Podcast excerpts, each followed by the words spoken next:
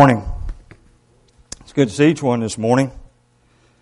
We had a good number for Bible class. Appreciate that.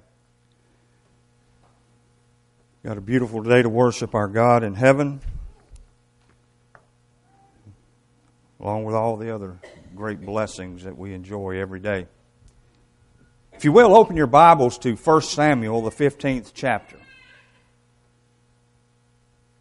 Oftentimes, when we uh, as teachers and preachers look at a particular passage and or section of scripture and we're preparing a lesson or a sermon there are oftentimes many titles that we can give a sermon. And as we take our lesson from 1 samuel the 15th chapter this morning there are several that several things that popped out at me that i could call this sermon and so I finally decided on one. I'll, not that it was any better than any other, but kind of decide so that it can have a title. But as I prepared this lesson, I thought about is obedience important? And that's what we're going to look at this morning. Is obedience important? You know, we have a tendency not to study the Old Testament as much as we do the New Testament.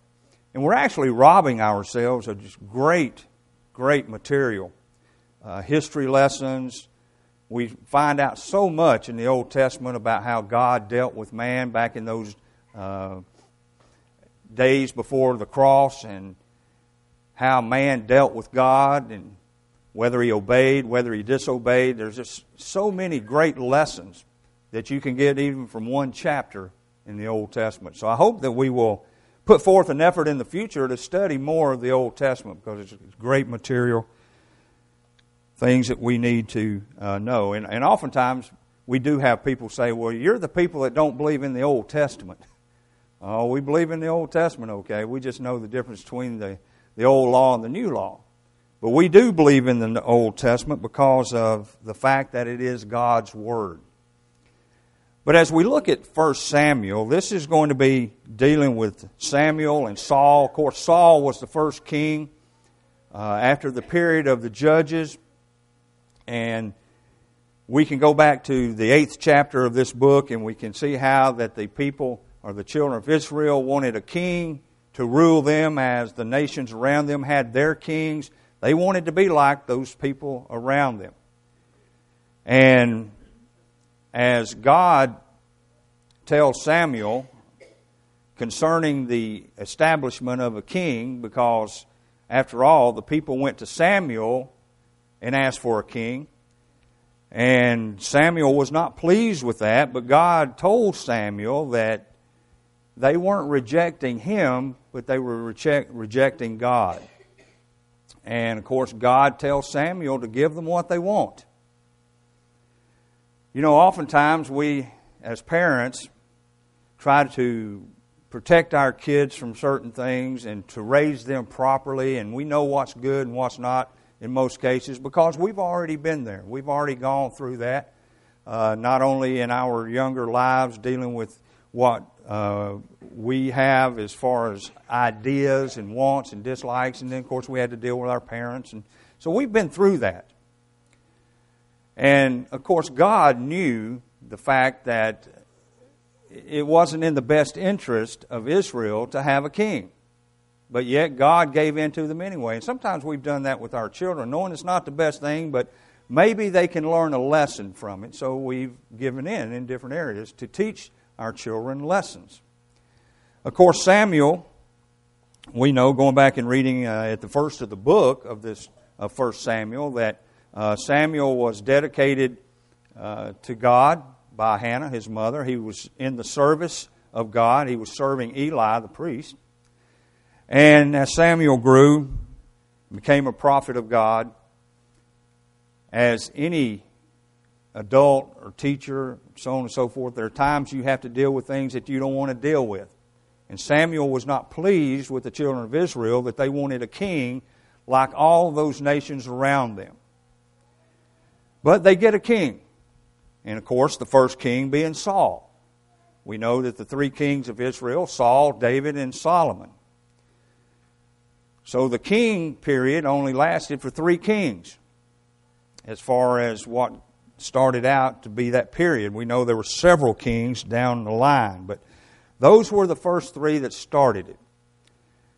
But we see Saul is a man of God, but he doesn't always stick with what God says.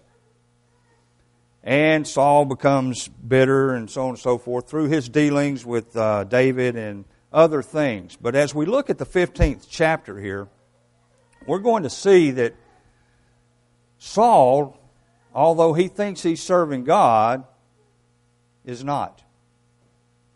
So if you have your Bibles open, I hope you'll follow along with me as I read, beginning in verse 1 of chapter 15. Samuel also said unto Saul, The Lord sent me to anoint thee to be king over his people, over Israel. Now therefore hearken unto the voice of the words of the Lord. Now there is a separation of time here in this first verse and the second verse, so uh, don't need to be thrown off track because of that. Verse 2 Thus saith the Lord of hosts, I remember that which Amalek did to Israel, how he laid wait for him in the way which he came up from Egypt.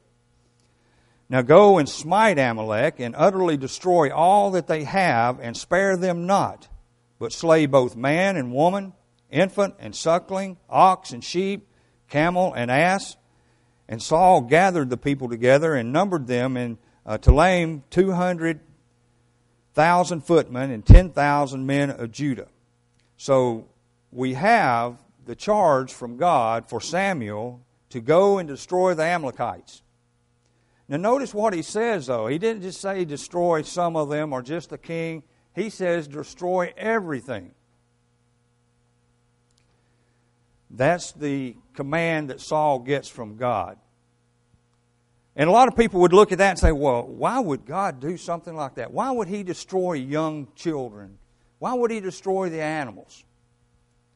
Well, that was God's command. He wanted the pagan nations wiped completely out. And there's a history here because, as it says here, it goes back to the time that the children of Israel came out of Egypt. But nonetheless, here we have Saul being told what he has to do. Now we know as growing uh, as children growing up, our parents would tell us to do things, and there were times that we didn't quite do them the way that they told us to do them. I don't know how many times I've got in trouble for that. Saul is preparing to go into battle, as we see the number of people that he uh, employs here in order to go into battle. Verse 5 And Saul came to a city of Amalek and laid wait in the valley. And Saul said unto the Kenites, Go, depart, get ye down from among the Amalekites, lest I destroy you with them. For ye showed kindness to all the children of Israel when they came up out of Egypt. So the Kenites departed from among the Amalekites. Now we can look at this a little closer and we can see that, first of all, the charge was to destroy the Amalekites, not the Kenites.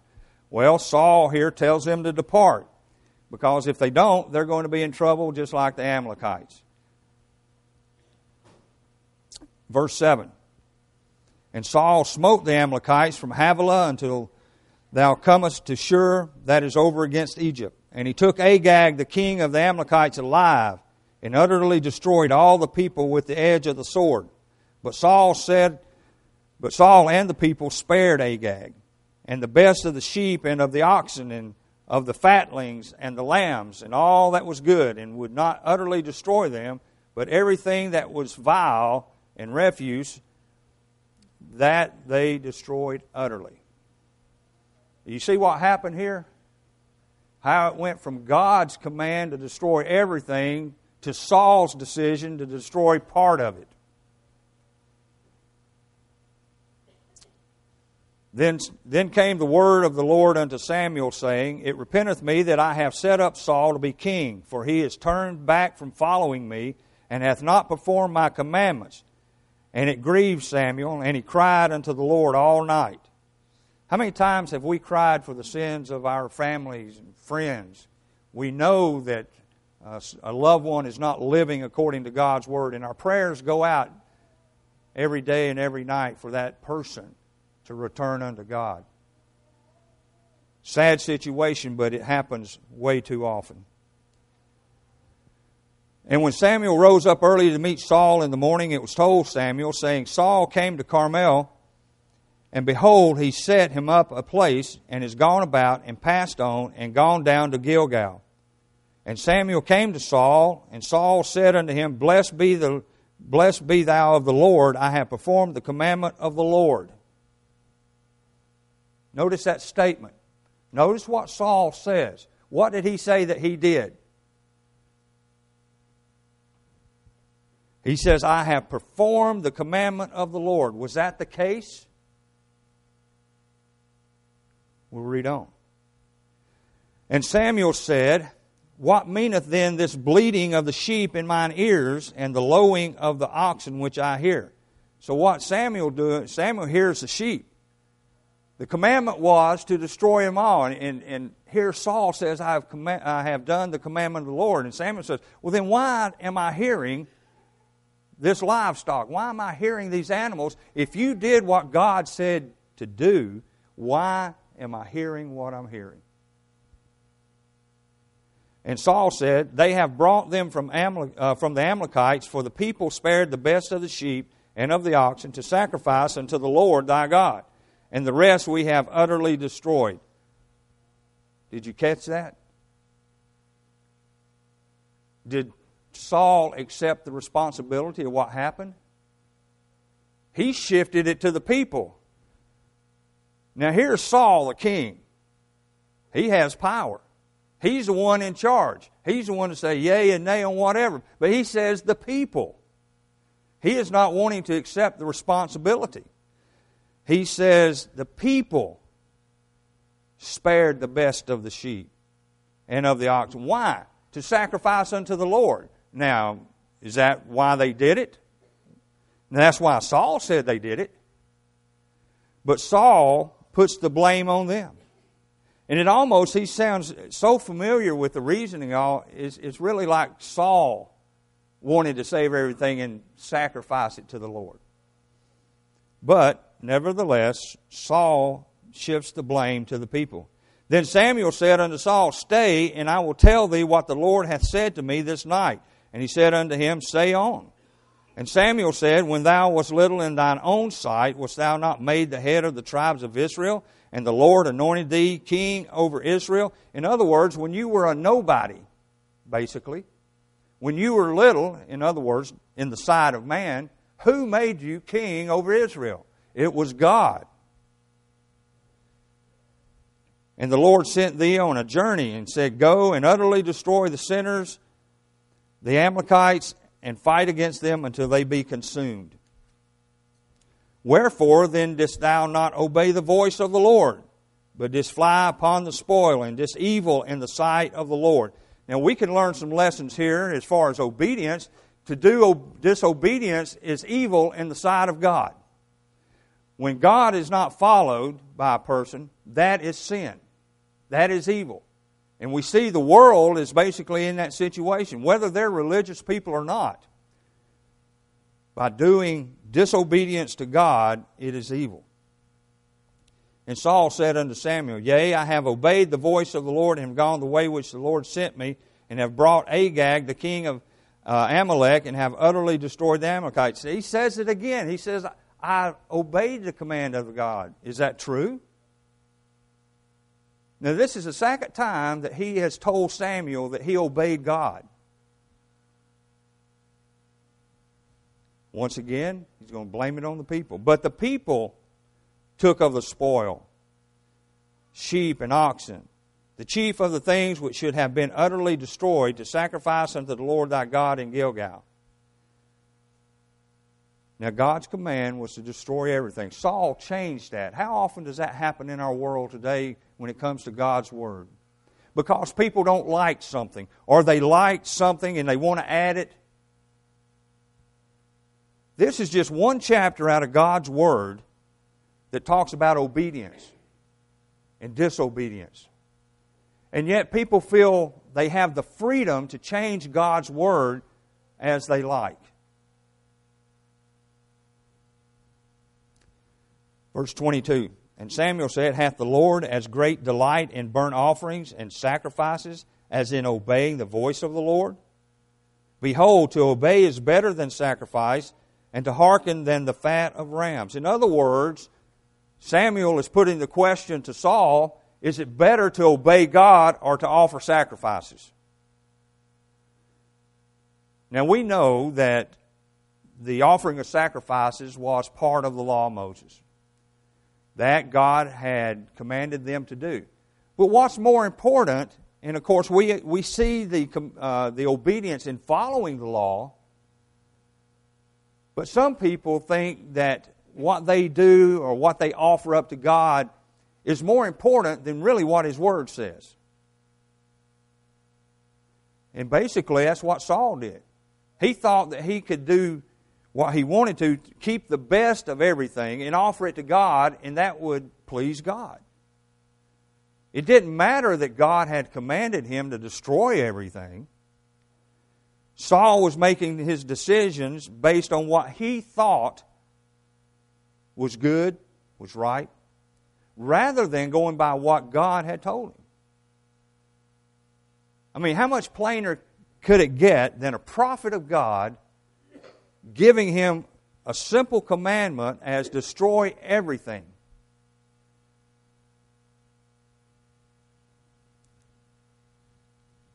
But here Samuel puts the question to him which is better? Would it have been better for you, Saul, to obey God in destroying everything, or is it going to be better for you now that you brought, disobeyed God, brought these animals, now you're going to sacrifice to God in error? He says, For rebellion is as the sin of witchcraft, and stubbornness as iniquity and idolatry. Because thou hast rejected the word of the Lord, he hath also rejected thee from being king. Not only in this verse do we see the fact of what sin is, what rebellion is, how bad it is to God, but we see the consequences of sin. We see the consequences of disobedience. Here, God is going to take the kingdom from Saul because Saul quit following God. Now, what Saul was thinking exactly, we're not, we're not 100% sure, but we do know what he did and didn't do according to the Word. But here, God rejects Saul. You know, that's a terrible thing to be rejected by God, especially if you believe in God and you are following God. Is that not going to be a problem at the day of judgment? Religious people, and as Jesus said in Matthew 7 21 23, talking about not everyone saith unto me, Lord, Lord, shall enter into the kingdom of heaven. How many people are going to get to Judgment Day knowing that they had in their life determined to follow God and then realize that they didn't follow God correctly. Now, as Jim has said, talking about those that think law and love are mutually exclusive. In other words, it's better to love than to follow the commandments of God. Are we not seeing that in our society today? especially with the homosexual situation where we're supposed to be showing love rather than judging, as they put it. God is more interested in love than people following His Word. They've even gone to the point of saying that we've changed God's Word to show that God hates homosexuality. But here we have the situation of Saul paying the price for disobedience to God.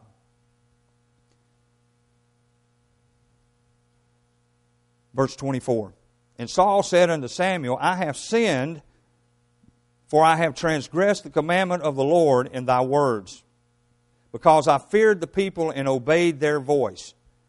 Now, he shifts a little bit more. Now he's saying he let them do what they did because he was fearful of the people. Well, that within itself may be a disqualification to being a leader. If you let the people dictate what you want. As in this situation, a kingdom, the king was over everybody. And especially when the king is supposed to be following God. He forgot he had God on his side. Are the people more powerful than God? Is God going to reject him for following his commandments? Absolutely not. God will not reject us for following his commandments. So Saul admits to Samuel that he has sinned. by not following God. He says, Now therefore I pray thee, pardon my sin and turn again with me that I may worship the Lord. Now Samuel is not pleased with Saul. And Samuel said unto Saul, I will not return with thee, for thou hast rejected the word of the Lord, and the Lord hath rejected thee from being king over Israel. So Samuel's not going along with Saul. Samuel, being a prophet of God, knows where he needs to be. And as Samuel turned about to go away, he laid hold upon the skirt of his mantle and rent it. And Samuel said unto him, The Lord hath rent the kingdom of Israel from thee this day, and hath given it to a neighbor of thine that is better than thou. And that would have been David. And also the strength of Israel will not lie nor repent, for he is not a man that he should repent. Then he said, I have sinned, yet Honor me now, I pray thee, before the elders of my people and before Israel, and turn again with me, that I may worship the Lord thy God. Well, we give Saul credit for wanting to turn around and worship God. So Samuel turned again after Saul, and Saul worshiped the Lord. Then Samuel, uh, then said Samuel, Bring ye hither to me Agag, the king of the Amalekites. And Agag came unto him delicately and Agag said, Surely the bitterness of death is past. In other words, Agag is saying, Okay, surely the anger and all that's behind us now, right? Uh, we're good. We're okay. Well, unfortunately for Agag, that wasn't the, the situation. And Samuel said, As thy sword hath made women childless, so shall thy mother be childless among women. And Samuel hewed Agag in pieces before the Lord in Gilgal. Now, that's not a very pleasant scene. But yet, Samuel had to do what Saul didn't do. Samuel was willing to follow God when Saul wasn't. Then Samuel went to Ramah, and Saul went up to his house to Gibeah of, of Saul. And Samuel came no more to see Saul until the day of his death. Nevertheless, Samuel mourned for Saul and the Lord repented that he had made Saul king over Israel. Now remember, Samuel's the one that anointed Saul king. He cared for Saul. And what Saul did not only hurt God, but it hurt Samuel. But here we have the king doing what he chose to do rather than what God told him to do. We have that in our world today. We have that in the church today where our brethren have turned away from God's word and are doing their own thing.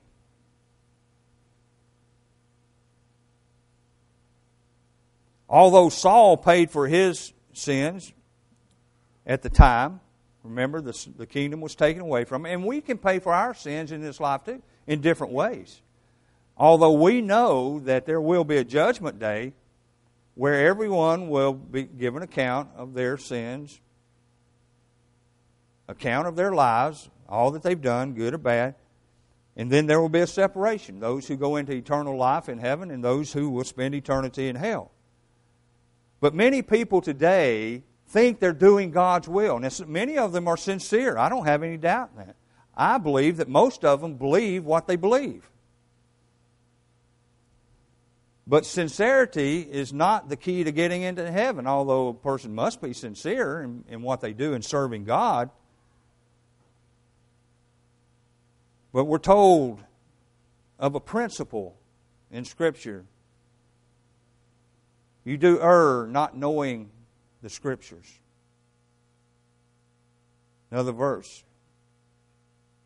Continually studying, but never coming to a knowledge of the truth. How many people are in that situation? People who dedicate their whole lives to studying the Word of God, yet never come to a knowledge of the truth. That is hard to understand but it happens. But how important is obedience? Well, we can see in Saul's case it's very important. I don't think Samuel wanted to do what Saul didn't do. I don't think he I don't see how anybody would really want to kill another person. But yet Samuel was following the word of God. And too many people today want a religion of convenience. They want things easy. They want things to fit their likes. And we live in such a world of entertainment that people want entertainment out of religion. They want everything to be a full time party, at least a party atmosphere, to where everything is just great, no sadness, no guilt. A lot of people say, Well, I quit going there because all they do is preach fire and brimstone. I don't like when they yell, I don't like when they speak sternly. It's those who want their ears tickled. Most of the world will be lost, or most of humanity, because they have chosen not to follow God. Or they have chosen to follow God, but they're doing it incorrectly. We are commanded to follow God, follow Him according to His Word. And yes, sincerity means a lot when you make that decision to serve God from the heart. That's important.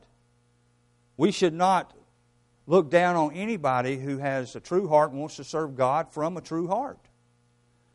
But it goes farther than that. There has to be obedience to God's word, or a person cannot be saved.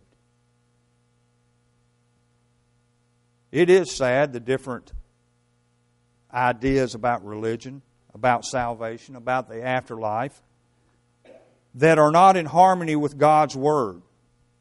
Because if a person does not understand God's Word and believe God's Word, they're not going to obey it. Correctly, at least.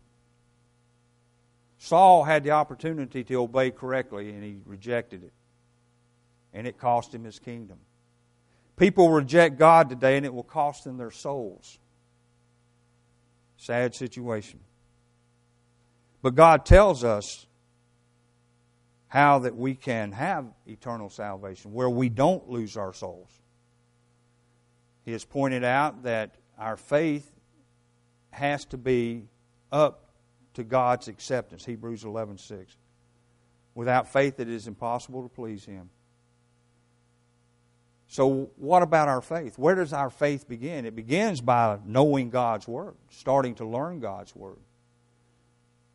And from that point, as we study, and, and, this is what we do in helping people to know the truth, we tell them about Jesus. Many people know about Jesus, but they don't know about Jesus. They know of Jesus, as we might can say. But we're to help them to know that Jesus is the Son of God because it takes belief not just belief that Jesus is a person or that he was a great prophet. We must believe that he is the Son of God. And upon that belief, be willing to change our lives. Repentance. Some people think repentance is just saying, I'm sorry. Well, that's a beginning, but saying I'm sorry is not repentance. Repentance means changing. Person is going to change their life and follow God. That's not to say that a person's necessarily bad. It could be a person who has good morals, who is friendly, who helps others. But if you're not following God according to His Word, you're not following God. And that's what repentance means. We have to change and follow God. And then be willing to confess Christ as the Lord and Savior, and then be baptized for the remission of our sins.